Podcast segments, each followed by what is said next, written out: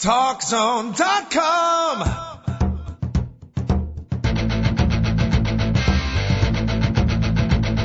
Now, Talk Zone presents Two Guys and a Mic, your mid-morning break sports talk show. It's a passionate yet lighthearted look at the world of sports, featuring the coach, John Cohn, and the big dog, Joel Radwanski. They'll recap the games from yesterday, look ahead to the matchups tonight, and cover a lot more in between. Now, Two Guys and a Mic on TalkZone.com. Welcome in, everybody. This is Joel Radwanski. The coach is taking a strike for the first couple minutes of this particular show. So we're going to be talking hockey. We're going to be talking baseball. We're going to be talking everything around the world of sports. And if you are a Chicagoan and you woke up this morning, it is absolutely gorgeous out. And I'm not just talking about the fact it's perfect, perfect weather. It's totally sunny. I'm talking about the fact that the Chicago Blackhawks in the most important hockey game of my entire life and probably 95% of all the listeners out there too, the, the most exciting game or the most important game in the history of the Blackhawks, they get it done. Not only do they outskate Philadelphia, not only do they out-hit Philadelphia, they thoroughly outplay Philadelphia. And luckily, because you know in hockey, you might have a hot goalie.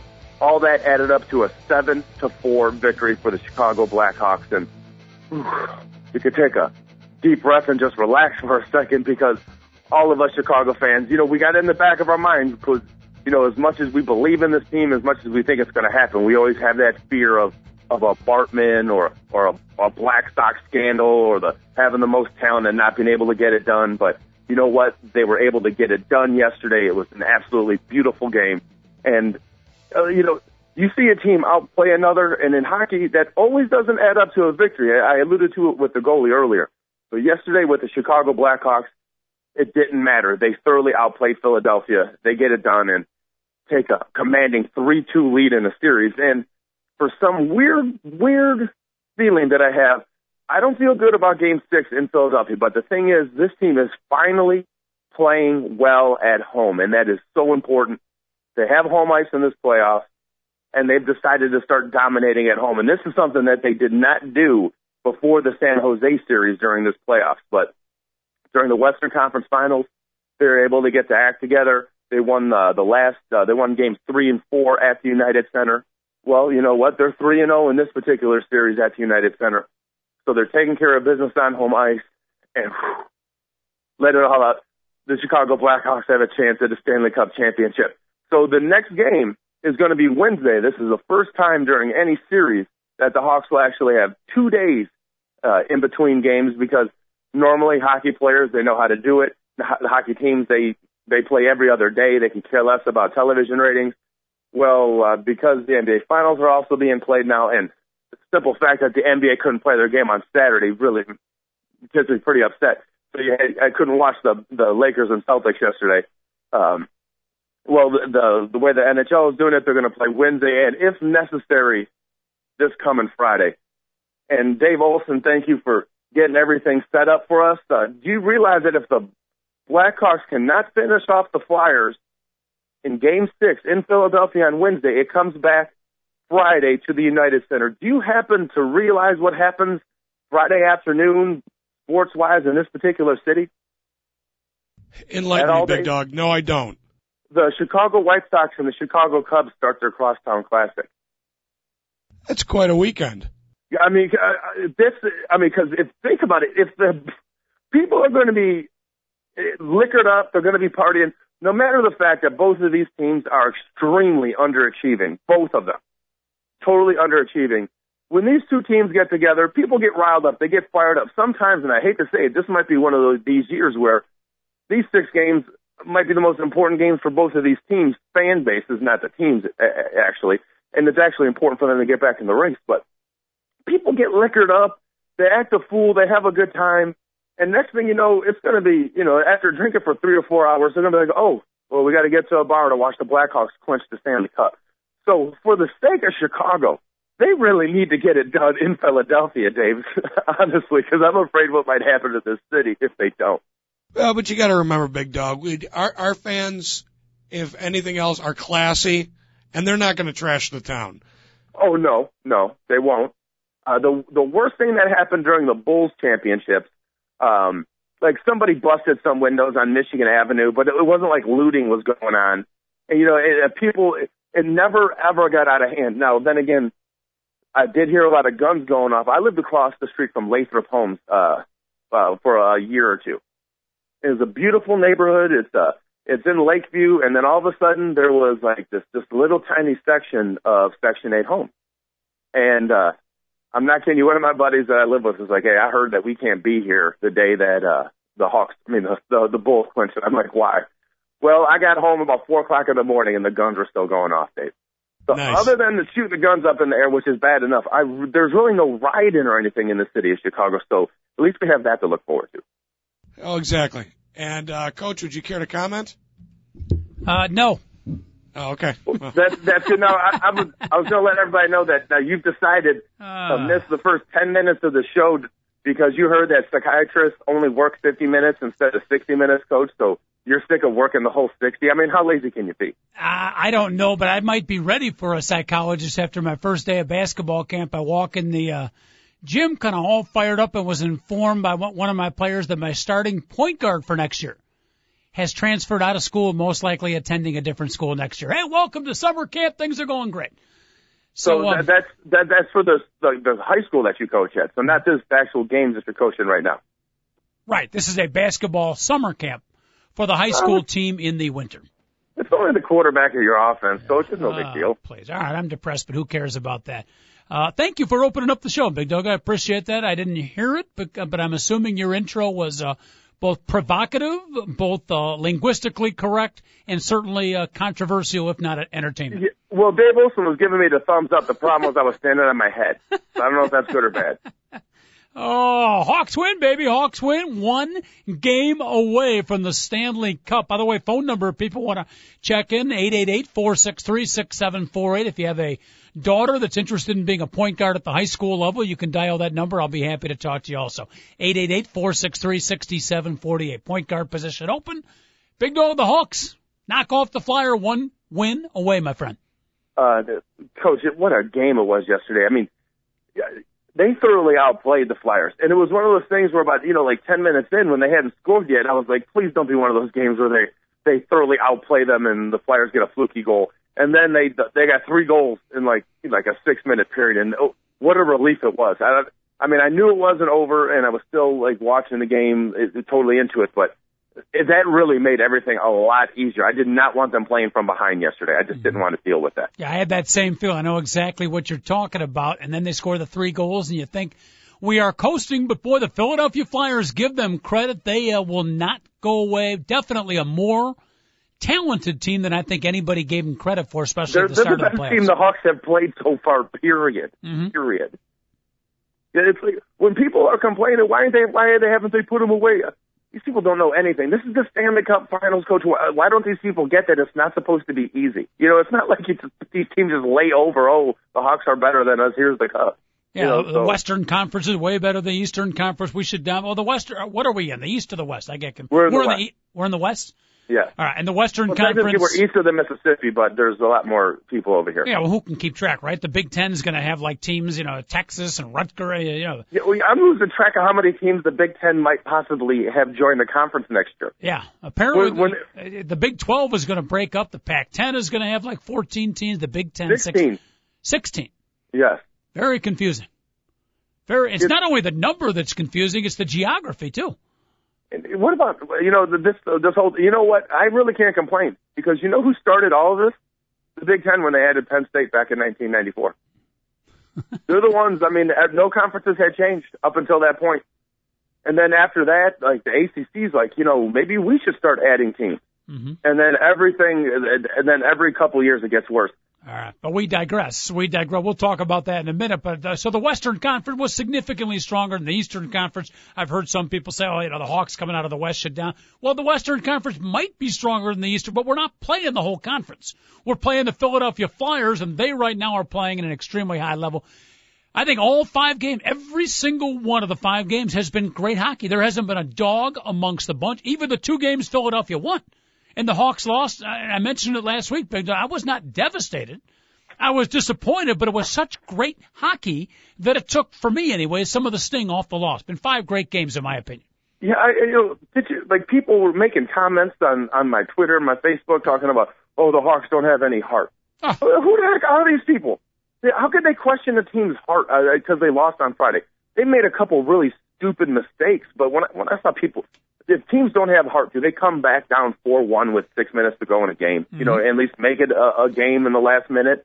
Yeah, I, I was getting pretty upset. And those people, by the way, I let them know exactly how I feel. So and I'm not going to let them into whenever they put their little oh Hawks are great Stanley Cup champion comments. I'm going to be like, oh, the one the team with no heart. I'm going to remind them of this. So be careful if you're on Twitter, you're on the Big Dogs Facebook page. He's coming firing for you.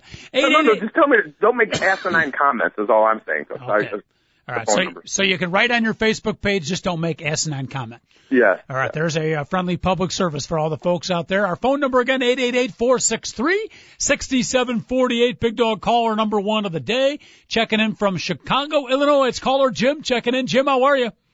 I'm a little hungover, coach, but I'll survive. Stop bragging. It was a great game, and it was well worth the hangover. What do you think? I agree with you. I mean, it was it was sensational hockey. It was a huge win for the Blackhawk. The how about the end of the game when the Hawk fans, the final ten seconds, or the crescendo was almost as loud as when that national anthem. And by the way, that you know the national anthem is always loud. A caller Jim, uh, that mm-hmm. might have been the loudest I've ever heard it at the United Center for that uh, Game Five pregame national anthem. Well, back in the day when the Cubs used to win, you know, the fans wouldn't go home after the game, and it's kind of like that. Yeah.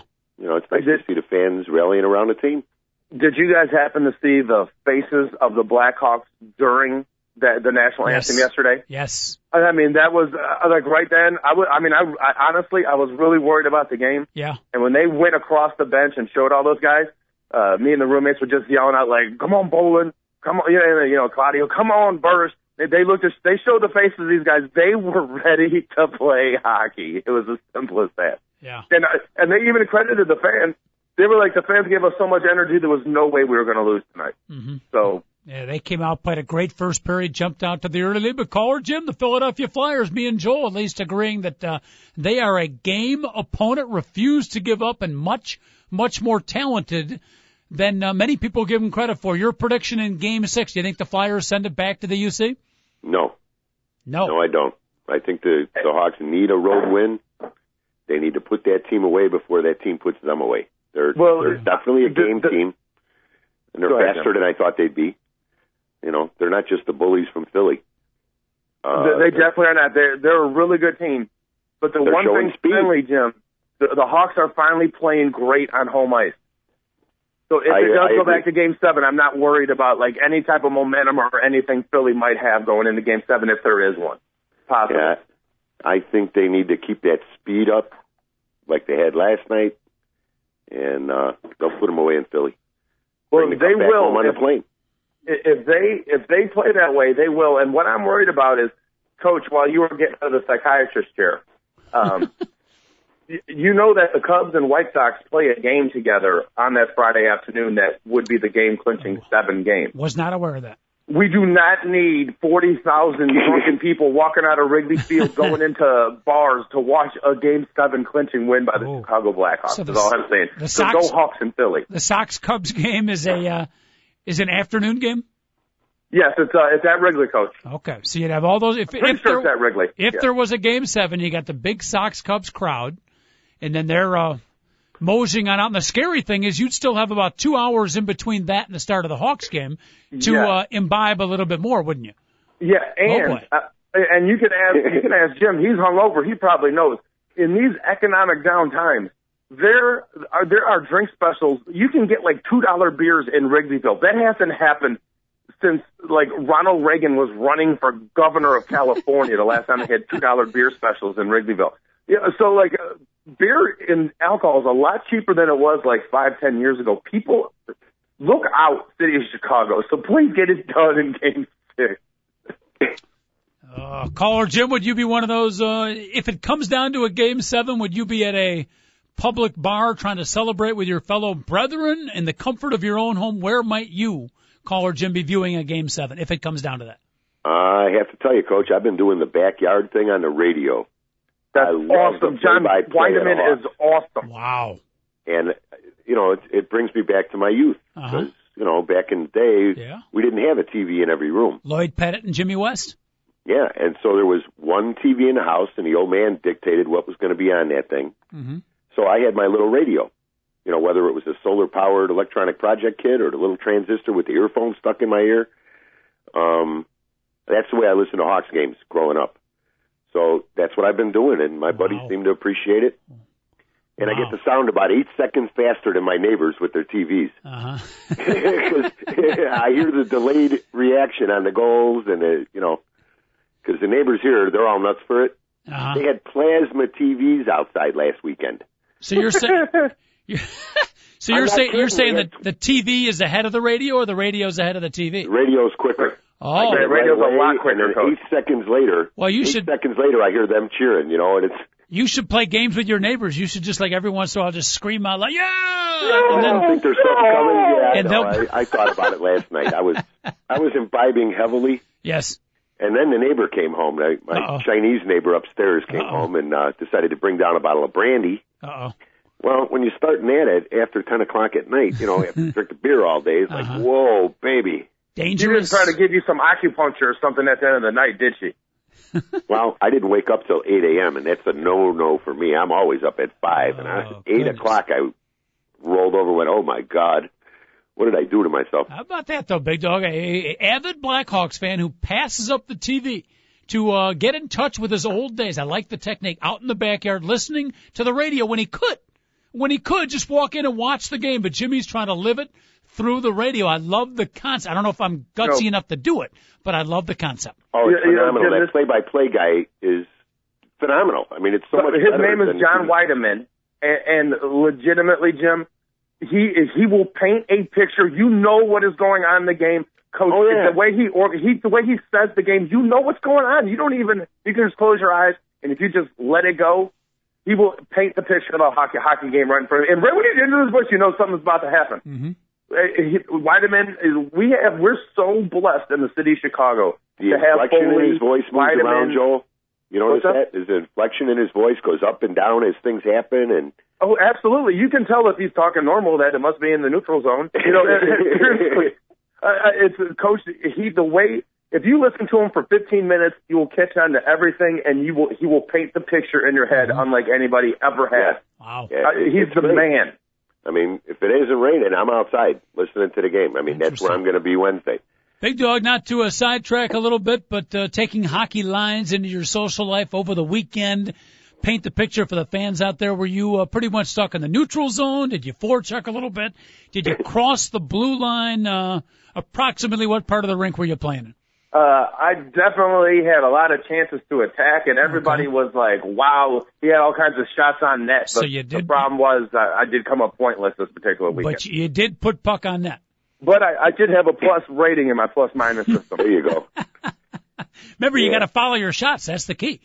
I mean, oh, half, half the that, battle is putting. That was my problem. I actually had a couple chances to follow the shot, but yeah. I got pulled. My line got pulled off the ice. Oh, That's no joke. Terrible. It's funny you said it that way. All right, you got to talk to a coach. Hey, Jimmy, um, we appreciate the call. We appreciate the Hawk love. We appreciate the fact that even though you were completely hungover from a dangerous combination of beer and what did your uh, Chinese brandy. neighbor bring over? And beer and brandy. Well, brandy, my dad's buddy used to say that's like giving guns to the Indians, giving that stuff to me. Um, yeah, it was it was lights out. I had a fire in the yard, you know, a fire pit and uh, it got a little out of control because I'm looking at two feet of burnt grass around this thing. I had a roaring inferno. sounds and, like a hell of a uh, time. I don't know if you remember it, but it sounds like a heck of a time. And you know what? I if do you're... remember it. It was it was good. I mean, I behaved myself. Is your dad still around, Jimmy? No, he's he been gone right. a bunch of years, Coach. But he sounds uh, like he sounds. It's too bad because he sounds like the kind of, of guy. me, unfortunately. Um, it's like the apple didn't fall far from the tree. Sometimes the big dog caller Jim annoys us, but it sounds like caller Jim's dad would have been our kind of guy. Oh, oh. absolutely. yeah, he's uh, he was a one of a kind, but you know, you've got a dad. Everybody's had a dad. Yep. You know, they're a special guy. They taught you a lot of things. Mm-hmm. You know, you you Beautiful. refer to him from time to time. I'm sure you think back and yep. go, uh, yeah, that's something their old dad would have done. And and luckily, he'd rather watch the Bing Crosby special than the Blackhawks game because now you get to, you know, you get to hear the dulcet tones of a John Wiedeman. Yeah, and you know the nights when I was listening to the Hawks as a kid, he probably had some movie on, or you know Lawrence Welk, or you know who knows. You know. All right. All right. All but, of a sudden, we're getting sentimental from days gone by. Jimmy, we appreciate the call. Go Hawks. Okay. Okay. Thanks, guys. Have a good day. There it is. Caller There's Jim Jimmy. checking in. You can too. Eight eight eight four six three six seven four eight. Jim drops off Joel and leaves uh twelve other lines wide open. Hate when that happens. Yeah. Must be a caller with a lot of influence. Yeah, that uh that was you know Jim talking. I used to do that too when I was a kid because we only had the one television. I, I can't believe I'm I'm admitting I'm that old. There was a time when my family uh, could only afford one TV, mm-hmm. so I'd have to go up and listen on my boom box, and I would listen to the Illinois basketball games or the Blackhawk hockey games. You know, just laying on the floor listening yeah. to the listening to uh, whoever was calling that time, yeah. Lloyd Pettit or Oh yeah, some some of my greatest uh, memories as a kid as we head down memory lane here on the two guys at a mic show listening to Lloyd Pettit on the radio. I can still remember doing the homework in the room.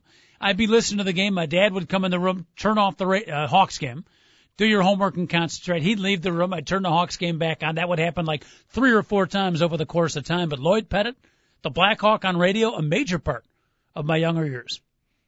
A shot. Yeah, you you're one of the few people in the city of Chicago with an with an afro that was listening to the Blackhawks. So probably, probably. Mm-hmm.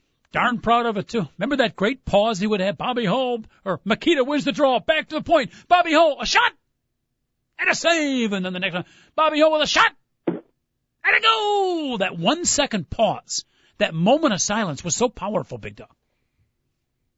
That's like just like how you can tell like when John Wiedeman is just grabbing the game. Next thing you know, there might be a chance that he does You know, and then you mm-hmm. just you just have to pay attention when it happens, coach. How about Dan Kelly of the St. Louis Blues, WKMOX? What was his goal called, Big Dog? I have no idea, to be honest with yeah, you. Yeah, you do. Come on, great hockey. He shoots. He scores. Yeah, he shoots. He scores. World Cup coming up in a couple of days. Go go go go go go go go go. No, you got to put on you got to put on Telemundo to hear that guy. Go. Eight eight eight four six three six seven four eight Hawks win. I'm going to disagree with you real quick before the break a little bit. I think you had mentioned, uh, you know, a little bit not to worry if we do lose Game Six. Uh, maybe I'm underplaying it a little bit. You know, the Hawks are playing well on their home ice. I think if Philadelphia wins Game Six I think when you come back to game seven of the United Center, it's going to be a different feel. I'm, I'm a little worried about that. I think the pressure will be on the Hawk. I think Philadelphia, if they're able to win in game six, the fact that, Big Dog, they've come from behind, well, we all know their story, right? You know, barely even made the playoffs, down 3-0 to the uh, Boston Bruins, down 3-0 in the final game. They've come back so many times. I think if it goes game seven, the momentum and the psychology is in favor of the Philadelphia Flyer. Yeah, and that, that might be true, and that's what everybody's going to be saying for 48 hours, Coach. You're, you're 100% right. And right when they drop the puck, it won't make any difference. I, if it comes back Game Seven, I, I could care less. It's mm-hmm. I, right. they're playing so well on their home ice right now. Okay. They're finally you got to dominate on your home ice, especially in the playoffs, and they're finally doing it. So right. just in case it does come back for Game Seven, I, I'm going to disagree, and I don't think the the pressure might be on the Blackhawks, and we'll skid it right off. I hope you're right. I hope you're right. Finally, and, as we uh, head I'm getting to, that feeling that there is going to be a game seven in this series. As we head to a break, question for you, Big Dog, as my uh, Pony League tournament schedule comes out, Game Two of the playoffs, Game Two Friday evening. I'm asking you, Joel, as the creator and uh, beseecher of all things moralistic in the world of sport. You want me to make it rain? Do we play our house league playoff game, or do we blow it off and watch the Hawk Game Seven? Okay, well, you guys play under the lights. It's, it would be a uh, well, six o'clock game, so you're right. We'd probably catch. Well, because if you want me to, I'll be more than happy to go cut the cut the electricity in the neighborhood. So okay. uh, you, you can go home to your house and watch right. the game that won't be on because there'll be no electricity in the neighborhood. Keep the scissors sharp. I might take you up on that. We'll okay. take we'll take a quick break. TalkZone.com. Two guys, one mic, big dog, and a coach at your service. Back in 42 seconds.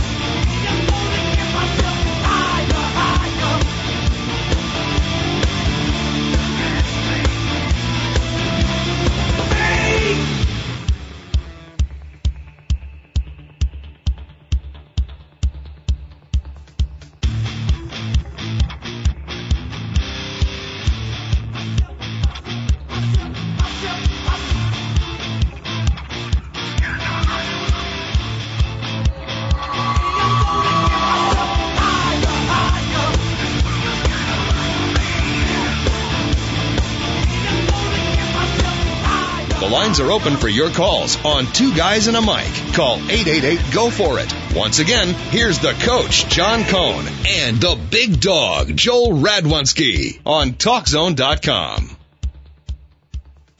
All right, David uh, Olson, our fine producer, playing some outstanding music during the break. Two guys at a mic, talkzone.com. By the way, you want to email us, you can do so at Mike2 guys, AOL.com, M-I-C, and the number two, Mike, two guys, AOL.com. Don't forget to check our Facebook page, which is two guys guysmike.com. All kinds of information on the Facebook page. Your picture, by the way, Big Dog, has not yet been updated.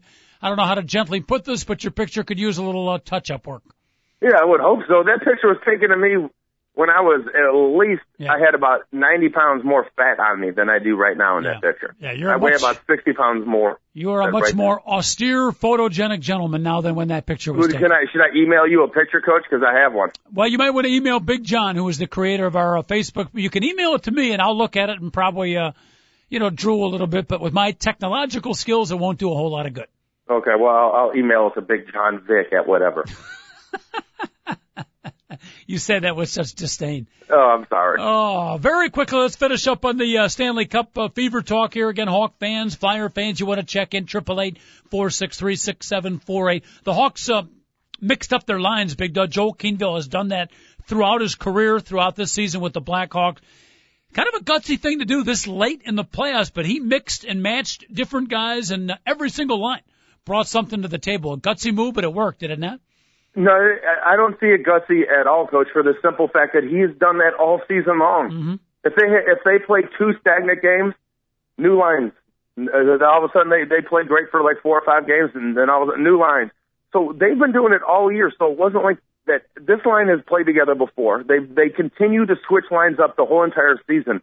So I would say, and maybe if he hadn't done that all year, it would have been real risky. I totally expected it. So this, everyone's making a big deal. Oh, they had new lines. Well, you know, they do this every series. They've done it in okay. all four series of the playoffs so okay. far. They've done this. Okay. Where they, not this specific line, but they've shook them up every single series, except San Jose because they won all four mm-hmm. games in San Jose. You know, so, we mentioned before the Blackhawks, uh, far from you know one of the great teams of all time, and if they do win the and Stanley I'm going to disagree with you on that. Well, all right, they're not. I don't think they're going to go down as one of the great teams, but I think you'll agree with me. Their team depth, and you've seen it in this Flyers series. We've seen it really since Game One of the playoff. Their depth I mean, one guy is not carrying them, two guys is not carrying. They get scoring from each and every one of their lines. Again, I don't think they're the best team, but they might be. Scoring wise, one of the deepest teams we've seen in a number of years. That that, that was going to be my point because everybody knows about Hossa and Kane and Toews. You know, Dave Bolland, eight goals. Dustin Byfuglien, 10 goals. Patrick Sharp, 9 goals. Chris this team is extremely deep. 16 different players have scored. Yep. That's why, Coach, when you're talking about uh, trust me, five, ten years from now, this team is going to be looked down upon as being one of the great teams, not because wow. they had, oh, they have Sidney Crosby or they have uh, Alexei Ovechkin. No, what they have are, they had, what, 12 players out of the 20 represent their country in the Olympics, like twice as much as any team in, in the NHL this year. This mm-hmm. team is loaded with all-stars, coach. Uh, that's why I'm going to dis. You keep saying they're they won't be. They're not that good. This is one of the best teams that hockey has seen in years. In years. Just they just don't have Crosby. They don't have Nicklas Lidstrom. You know, they don't mm-hmm. have like that gigantic superstar on their team. All I know is they're gigantic superstars are 21 and 22. And 10 years from now, when they're 31 and 32, you're going to look back on this team and be like, wow, Byfuglien and Bolland and Hossa and Burish were all on the same team, and they won't be able to keep all these guys anymore because of the way the salary cap is structured. So. I'm just, I'm, I've said at the beginning of the playoffs when you said this, it's not like I just jumped on when they're one win away from saying the, winning the Stanley Cup. I have been uh, disagreeing with you since the start of the playoffs okay. about this. Okay, fair enough, fair enough. History will tell, uh, but uh, you you might possibly be right when we look back at it with all the uh, great young players, and not just the offense either. You look at the defensemen and uh, Great depth at that position too. Duncan Keith has been playing awesome. Seabrook, Hjalmarsson had the one bad. It really wasn't a bad game. It was no, two. no, no, coach. If you make those two horrific mistakes, yeah. you had a bad game. Okay. Okay. But I mean, if you I, had one, that's one thing. But if you do what he did twice, yeah. Hjalmarsson played well yesterday. Yeah, so. Hjalmarsson's played well really uh, every game except yeah, that one has. particular game when he made the two turnovers. He's been very good. And Brian Campbell, it wasn't yesterday so much, but it was in game four when for the first time Brian Campbell looked like the Brian Campbell of old. And I'm talking about those rushes up ice. I call him Bobby Orr light. But when he plays like that, he's starting to step up his game a little bit too. And uh, the the defense as well as the offense, they're they're so talented from you know position 20 all the way to position one. Oh, I, I couldn't agree more, Coach. I, I mean, I, I do agree with you on that. And and as much as their backup goalie, who hopefully will not play again in this series, because mm-hmm. that would be really bad. But they, you know, people rip on Cristobal Huet. Cristobal Huet is an above average goalie. Is he worthy of winning a Stanley Cup? You know, I don't know, but there's at least ten teams in the NHL that would love to have that as him as their goalie next year. Mm-hmm. So how about the uh, checks? How about the physicality of Big Buff knocking down Chris Pronger a couple times? Was that a beautiful thing? Yeah, that was beautiful. You know what also was beautiful? Patrick Kane eluding Pronger. And while Pronger's trying to kill him and little Patrick Kane like yep. skating around him yep. while Pronger just barely keeps on missing him and missing him. So it was like everybody was doing their part. Big 260 pound buff smashing people into the boards, Pronger, and then little Patrick Kane flying right past him because uh, Pronger's limping because his hip has to hurt after what Boy. Big Buff just did to it. He is so much fun to watch, Patrick Kane. You appreciate him more each and every game. Not just his speed. Everybody talks about his quickness, but it's his puck handling. It's his uh, creativity. It's his intuition. He just does so many things. Some of them are spectacular, Big Dog, and some of them are what I would call spectacularly subtle. I mean, they're they're little, just little subtle moves that you really have to know the game of hockey. But he Bottom line is he's fun to watch, and his game is taken to another level. Uh, absolutely, and isn't it crazy? Every time there's big moments in this kid's career, like he he may disappear for a while, mm-hmm. and then all of a sudden, like the gold medal game against Canada. I mean, what the? I mean, he was the best skater on the ice for the United States. There was no doubt about it. Uh, yesterday, people questioning, oh, where's Kane? Where's Kane? You know, and next thing you know, Kane was everywhere yesterday. Mm-hmm. And, and speaking, speaking of Buff, you were talking about how his, the big checks he had, and he had a bunch of them yesterday. I was uh, wondering that if I was going to have to do the show in the Big Buff today. Two goals. He, he had two goals. That's right. And like I said, if the Hawks, if he scores three goals in a game that the Hawks win, I will do the show in the Buff. Wow. Wow. I'm almost glad he stopped at two goals there's only one more chance it can possibly happen in the two games, so mm-hmm. I, I doubt it's going to happen. I'll settle for a two goal game and a Stanley Cup championship. I don't know if I want to see. Uh, I mean, it'd be funny. I don't know if it would be allowed on the webcast. Big Dog doing the show in the Buff if Big Buff gets a hat trick, but uh, from an entertainment value, I don't know if me and David Olson can handle that for an entire hour. So maybe Dustin Byfuglien, if you're listening to the show, two goals is fine, and then make a couple assists after that. Yeah, yeah. yeah. But I know he never shot at a goal. He no, I don't want to see. I do know from uh, past experience, you are a man not afraid to take your clothes off in public. That's been established in the past. Yeah, it has, and that's also why I, I can I can no longer go to Chicago Fire games out at Toyota Park. You've been banned, huh? Yeah, I have been. Seriously. All right, every every uh rather large built, bald headed guy gets carded now when he walks into the fire game, all because of your um, one time when you imbibed a little bit too much and took off your clothes. Yeah, poor Steve Wilkos. He can't go anywhere. all right, real quick as we uh, head to the second half of the show, lots of other sports over the weekend. Big dog, the Boston Celtics NBA Finals. They evened it up yesterday. It's now 1-1. Ray Allen going off. I didn't see the game. I was watching the Hawks, but uh, 27 points in the first half. That's pretty good. Yeah, and uh, during a commercial, you know, flipped over just to see the score of the game. And right when when we did it, they were like, Ray Allen is six for six from three, and I was like, wow. So I don't know. I guess he ended eight of eleven for yep. the day. Mm-hmm. But oh my goodness, coach, that's a, that's a, Michael Jordan hit his first six three pointers against uh, the Trailblazers, so he must have tied a record because Jordan had six and a half against uh, against uh, Trailblazers, and he broke Scottie Pippen's and Kenny Smith's record. And the only reason why I know this is I've been doing those trivia apps, coach, mm-hmm. of most three pointers in an NBA Finals game.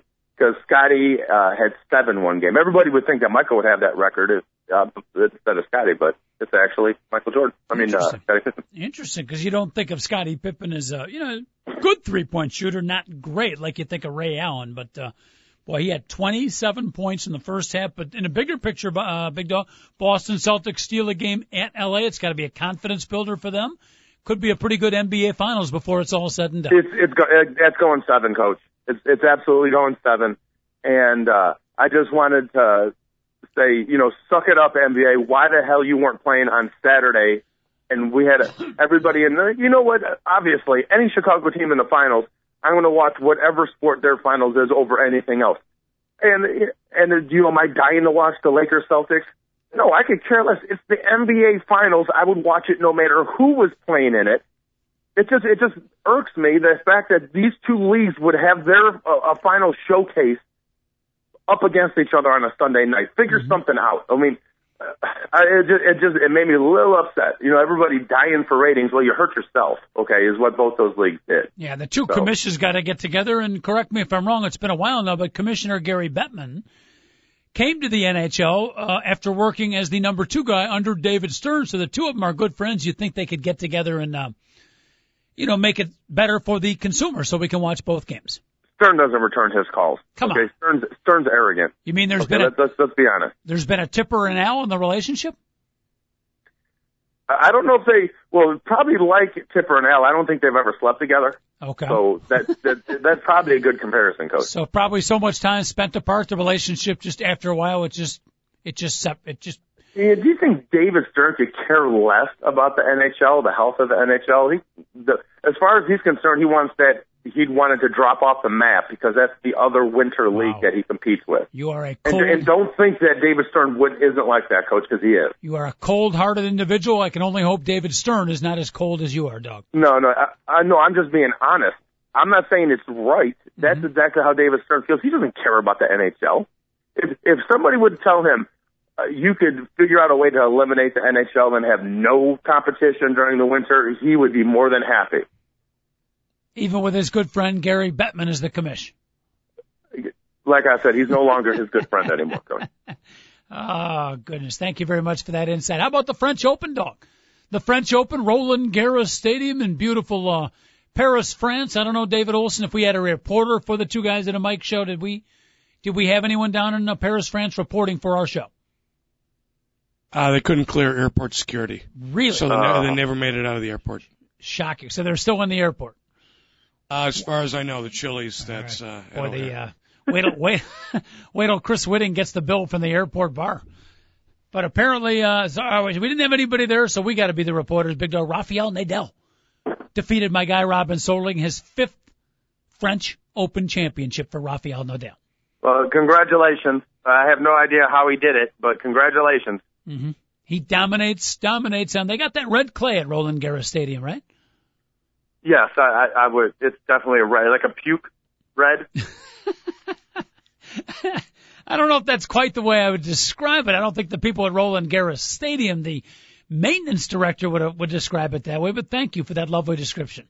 It's kind of like the Texas burnt orange. Mm-hmm. A little bit. I like the Texas burnt orange. How about the Belmont Stakes, an upset winner? And if I had my notes with me, I'd tell you who the winner was. It was not uh, the favorite icebox. I can tell you that. Did you watch the Belmont? Yeah, well, I, I didn't watch it. What, Dosserling or something like that, yeah, Coach? Yeah. Is that? I, I just, I mean, I read it really quick. I didn't see any highlights for it or anything like that. I was uh, mm-hmm. on my handheld yesterday, uh, going downtown doing getting some work done. Thirteen so, to one odds, and knocked off uh, Icebox and knocked off First Dude, and I think Flyaway came down the stretch, but uh, Kosserling or some name that sounded like it came out of like a Dickens novel. It was very a very poetic horse's name. But the Triple Crown is over, and I think it's safe to say Big Dog this year will not be remembered as one of the more historic, memorable Triple Crown uh, racing events. Yeah, if you were betting on yesterday's race, you're degenerate. Basically, is the way to do it. Mm-hmm. You know what I mean? You, basically, you know how big the Kentucky Derby is based upon how many people that could care less and never bet are actually betting on it, compared to like people trying to win back uh, four weeks of losses on previous horse races, starting with the Kentucky Derby. Mm-hmm. What about the folks that bet on harness racing? How would you analyze them? They do have they have even bigger issues. If you're betting on harness racing, are you serious? I mean, you got nothing better to do with your life. I mean, you might as well just go to the dog track right when the the harness racing is over with. Uh-huh. Bet on the rabbit. Bet on the rabbit when in doubt. All right, eight eight eight four six three six seven four eight. Baseball wise, your beloved Cub continue to struggle. They lose two out of three to the Houston Astros. The White Sox lose two out of three to Cleveland. Big Dog when the hockey ends and the fans here in the city of Chicago have to concentrate on baseball, whew, it's going to be a tough season. It's really been a rough, thus far anyways, a rough baseball year. Yeah, you know what? Uh, the the Cubs put a put a congratulatory ad in one of the papers, probably the Tribune, I'm assuming, uh, about the Blackhawks, even though they haven't won the Cup yet. Why are the Cubs doing that? They're a bunch of freaking idiots over there. And uh, but the they need to send a thank you note, and so do the White Sox, because I don't think anybody in the city realizes how underachieving both those ball clubs are right mm-hmm. now. It's it's embarrassing. If you hadn't watched another Major League Baseball game this year, and don't look at the standing, okay, didn't know anything about MLB, you would think the Pirates and the Indians were going to be playing in the World Series against each other based on how they played against our Chicago teams. If you just watch this, yep. these games, I mean, the, yesterday that was one of the White Sox biggest wins of the season, uh, coming back and winning eight seven mm-hmm. uh, against the Indians, and the Indians have owned the White Sox. They were eight and three against them going into yesterday's game. So it's kind of sad after losing two straight games when your biggest game of the season is trying to salvage one game against the Cleveland Indians. That uh, shows well, you how I'm, things have gone. Well, I mean, they they have to turn it around soon, and you know, if you're down, what was it was at least six to two. You know, it, Mark Buehrle getting pounded again yesterday. They, they had to do something. So mm-hmm. that was so far as if they're going to salvage the season, that might be if they can do it now, that might be it. So. Yeah, let's hope. Let's hope they can turn it around. Derrek Lee, I think of the Chicago Cubs, said it best. He said, "Hey, you know, you media guys and the fans can stay negative. We're going to try to stay as positive as we can." So it's an easy trap to fall into. We'll keep rooting for our teams, but to be perfectly objective, it's been uh, mediocre at best. At best for both teams. And Lou Piniella, you know, Ozzie Guillen seems to be keeping a certain level of uh, psychological maintenance, if you will. Lou Piniella, a few more losses, big dog. I don't know if he's going to make the end of the season. I think the, he's actually going to get fired. Really? I don't think he's going to quit. I don't think he's going to step down. I think they are going to fire him. Really? So if if if it doesn't get turned around, no, don't forget he has nothing left at the. Uh, this is his last year in the contract. Right. So they they might do it just for the simple, and they might be like, Lou, Lou we're really sorry, and and no disrespect here. We don't want to make you to look bad, but right. we have to try to save some face, so we can't fire ourselves, Jim Hendry. Uh, we're going to fire you instead. Okay. I, something like that might happen. Yeah, I think I, I tend to agree with that a little bit more. When I heard first heard you say the Cubs are going to fire Lou Piniella, I don't think they do it just as a traditional firing. I almost see it more as a, uh, you know, Lou Piniella coming out and saying, you know what, the Cubs want to make a change, and you know what, I can kind of understand it, almost like a mutual thing, where instead of just a hard and fast fire, I think Lou Piniella has built up enough of, over his career of a, a reputation where they wouldn't just out and out fire him. They'll do it seriously. They'll do it in a real dramatic way. They'll blindfold him, walk him out in front of the ivy, you know, tie his hands behind his back, and uh-huh. they'll have uh, you know, they'll have like Sterling Cash will come out there and light a cigarette for him and then like run out of the way and then a couple people will like beat him with bats. Have him walk out of a plank. Ryan Theriot could be dressed as Captain Hook. It'll be a beautiful thing. Well, um, well, did you say Ryan Theriot walk? Did you say? did, you, did you? Because I don't think Ryan Theriot has walked all season, Coach. Good catch. The two of them are having a little battle. Did you notice? Yeah, that? they are. Yeah, yeah, they are. Ryan Theriot. I don't want. I don't want that defensive mentality. I don't like to go up looking for a walk loop. And yes, not a defensive mentality. A no, walk no. is an offensive play. So the two of them not exactly seeing eye to eye. No, he, he's exactly right. If you weigh less than 150 pounds and you play in the Major League Baseball, a walk is a weapon. People should pitch to you because you're not going to hit the ball out of the ballpark you should be forced to hit your way on. There is no reason for him to swing at a pitch that is not in the strike zone. Period. He's not Vladimir Guerrero driving in 135 runs a year where I could care less if you never walk. Mm-hmm. Point of the matter is, Ryan Theriot needs to be on first base. I don't care if it's hit by pitch. I don't care if it's he forces an error on a butt. He needs to get his butt down to first base more often. Otherwise, he shouldn't be in the lineup, coach. Baseball fans, you want to check in? Dog and the coach here. Talk a little baseball. Eight eight eight four six three sixty seven 48, two guys in a mic show here, talkzone.com. We do it every Monday through Friday, five days a week, one hour a day, five. And Toto, how about our guy, uh, Ubaldo Jimenez? He goes 11 and one, gave up a couple of runs in seven innings yesterday, but big dog for the fans not aware. We talked about, um, last week that maybe one of the most dominant two months of pitching we've seen in recent modern Ever. Major League Baseball history. Yeah, yeah, I, I can. You can start comparing, uh, you know, for, Fernando Valenzuela in 1981. Mm-hmm. Uh, I unfortunately did not see what Juan Marichal did in 1966 to start the season. Now, I would have loved to have seen it, but that was the pitchers pitchers era, which doesn't mean that your wins loss should be different. I hate when people are like, "Oh, it's an easy pitchers park. You should have more wins." No, that has nothing to do with it because you have another pitcher pitching in that easy pitching park. But your ERA, you know, can go up or down. The fact that Ubaldo Jimenez has pitched half his games in Colorado and his ERA rose to .93 yesterday. Don't you love how they Ubaldo wins game number 11 and his ERA rises to .93? you know, I mean, that's just reading that. I was like, are you kidding me? That's hilarious. This is the best two months I've ever seen a pitcher have. Ever in my entire life. I'm a Pedro Martinez in 2000 when he supposedly had the greatest season in, in, in history when he had a whip of .73. Mm-hmm.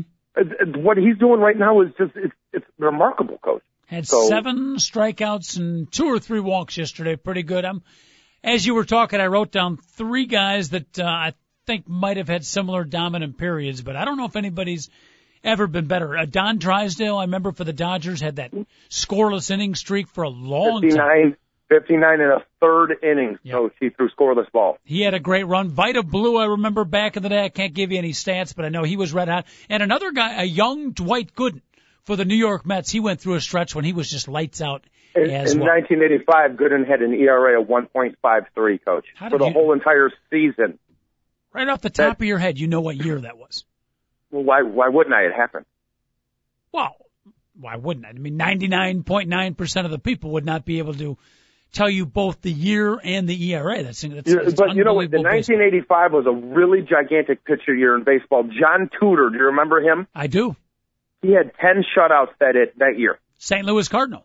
St. Louis, he had 10 shutouts. So that was like a year the league ERA was like 3.5. Mm-hmm. You know what I mean? The, the league ERA nowadays, it's like 4.8 and Ubaldo Jimenez's ERA is at 0.93. Okay. What year so was that's it? What, that's why I'm talking about. It's ridiculous. Relatively speaking, we've never seen anything like what this kid has done for the first two months of a season. 1985. Mm-hmm. Look it up. Okay. Now I know I don't remember. 1985 was a bad year for me, Big Dog.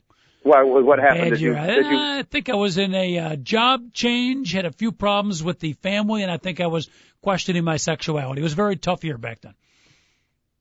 Yeah, I would not admit you were questioning your sexuality on radio, Coach. That, that's just me. Okay. I came back in 1987. What can I tell you? 85 was a tough year for me. That's why I, but, I can't recall a Dwight Gooden's ERA and win loss percentage. My my roommate Russell says he would question his sexuality on radio. He would question my sexuality or his sexuality? No, his he said his own. Really? Yes. Really? Well, tell Russell eight eight eight four six three six seven four eight. Uh, we're right here for if you want to talk sports or if you want to talk it out and question your own sexuality. That's what we do here on the Two Guys and a Mic show. We're very user friendly. In fact, if we get any user more user friendly, we might get arrested. Thank you very much. All right. Any more baseball news, Big Dog, before we wrap up the show? I think you know the topic I want to bring up to wrap it up. But any other uh, baseball items you'd like to bring up?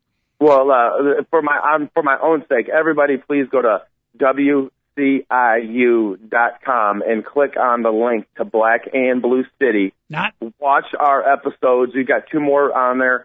Uh, yeah, my roommates won't do it. I keep asking to. They they just blow me off. So, but I got other people doing it. Okay. So uh, and just to let you know, this Thursday we're filming on State and Madison, wow. the zero address, zero what? north, zero south, zero east, zero west. The city of Chicago's cordoning off the area. Nice. And we're filming our show at State and Madison this particular nice. Thursday. Nice, right at the zero quadrant. That's like that yes, place. exactly. Uh, David Olson, our geographical expert, isn't there one place out in somewhere Utah, Nevada, where you can stand in one location and like be in be four in different states states? at once?